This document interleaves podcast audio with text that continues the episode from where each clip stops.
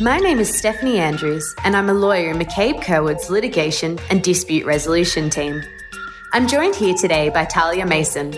Hi everyone, I'm a rotating graduate in McCabe Curwood's 2020 graduate program. We welcome you to this episode of Trial by Podcast. We do. Now, Talia, I understand you have a few questions for me in relation to subpoenas to produce. Yeah, while we came across subpoenas at a high level at university, I was hoping you could go a little deeper into what a subpoena actually is and how they're used in practice. Definitely. Great. Well, why don't we start with the basics? What is a subpoena? A subpoena is a legal document that is issued by the court at the request of a party to a proceeding. A subpoena can either be a subpoena to produce, compelling a third party to produce documents, or a subpoena to give evidence, compelling a third party to attend a hearing to give evidence as a witness. A subpoena may also be for both the production of documents and giving of evidence at court. To keep things simple, though, we will focus on subpoenas to produce today. These subpoenas are an important and powerful tool in litigation, as they effectively allow a litigant to coerce the power of the state through a court order to obtain evidence from others that they would not otherwise have been privy to. This additional information can then be used by the party to bolster their case. Common examples of information you may subpoena include phone records, medical records, or an employment file. It is important to note, though, that a subpoena is distinct from a notice to produce. While they effectively serve a similar function, subpoenas are issued to third parties. A notice to produce, on the other hand, is used to compel another party to litigation to produce documents. Okay, so what are some things to consider when drafting a subpoena? Is there any restriction on what we can request? Good question. A subpoena must not be addressed to more than one person. If you intend to serve a subpoena on a company, you must address the subpoena to its appropriate or proper officer at the company's registered address. The schedule sets out documents or things to be produced. At a high level, the materials sought must be identified with enough particularity that the addressee understands what it is they have to produce, and they must be of adjectival relevance to the issues in the proceedings. That is, the materials sought must have an apparent relevance to the issues in the proceedings. Further, the subpoena must not be oppressive or create an unduly onerous burden on the recipient, nor may it be used for an abusive process. It's a common industry phrase that a subpoena must not be used as a fishing expedition. This means that the issuing party cannot send out a wide, all encompassing subpoena hoping to catch a document that might be relevant and useful to their case. The subpoena instead must serve a legitimate forensic purpose tied to the proceedings. Finally, a subpoena must also be filed at the registry or online through JusticeLink before it can be served. Okay, so once you've identified the documents you want to obtain and who you can obtain them from, how do you serve the subpoena? The service rules for serving a subpoena differ between individuals and companies. If the subpoena is addressed to an individual, the subpoena must be personally served on them. This means the subpoena must be personally handed to the recipient. However, the rules relating to service on companies are regulated by the Corporations Act. Under Section 109X, service can be effected by leaving the subpoena at or posting it to the company's registered office. Alternatively, it can be personally served on a director of the company. In practice, we serve subpoenas on companies by way of express post. The tracking number is important should we later need to prove delivery. Any and all subpoenas served must also be served on other parties to the proceedings as well. Additionally, a subpoena must be served at least five business days before the production date. This time period extends to 14 calendar days if the subpoena is being served interstate and 21 calendar days if it is being served on a medical expert. Okay, that makes sense.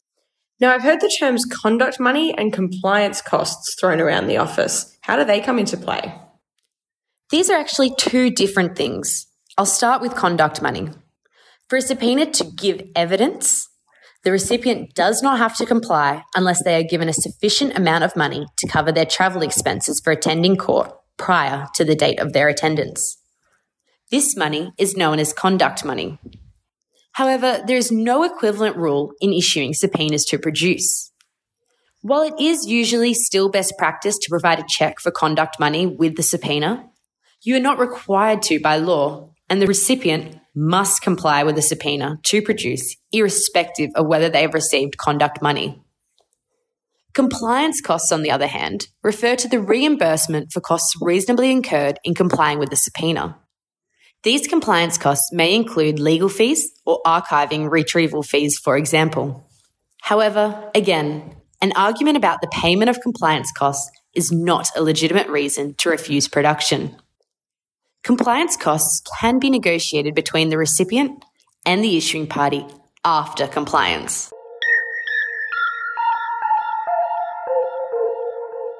All right, so the subpoena has now been served, conduct money has been provided, and the recipient has collated the requested documents. How do we get access to the documents? Are they sent to us directly? All produced documents must be sent to the court. The subpoena recipient can produce these documents by either posting the documents to the registry at least two business days before the return date, emailing them to the registry, uploading them to the online registry where they can later be downloaded, or attending court on the return date and producing the documents in person. Once the documents have been produced, the issuing party then needs to seek an access order from the court in the return of subpoena list. Normally, the parties negotiate access orders prior to appearing in the list. It's typical for parties to seek general access orders, meaning both parties can access and inspect the documents at the same time. However, if the documents contain commercially sensitive material, the party whom documents relate to may seek to have first access to those documents for a period of, for example, seven days before the other side is allowed to inspect. Once the access orders have been granted and processed in the court system, the parties may download the materials in accordance with these access orders. If the documents were physically produced, you must instead attend the registry to inspect and make copies. What if a party claims that the documents requested are privileged? Another good question, and that's not unheard of. Privileged documents must still be produced. However, they are typically produced in a separate packet marked privileged. Typically, the party who the privilege is owed will seek first access to the documents to review the materials and either assert privilege or withdraw their claim. If a claim for privilege is challenged, the party claiming privilege may have to articulate the basis of their claim for example, giving further particulars about the type of documents they are claiming privilege over and the basis upon which their privilege is claimed. If the claim cannot be resolved, the party challenging the claim must file a notice of motion. Are there any consequences for failing to comply with the subpoena? A failure to comply without lawful excuse is a contempt of court. If a party does want to challenge a subpoena, it's prudent to first discuss this with the issuing party the parties should attempt to negotiate the scope of the subpoena. If they cannot agree, then the recipient can file a notice of motion seeking to have the subpoena set aside.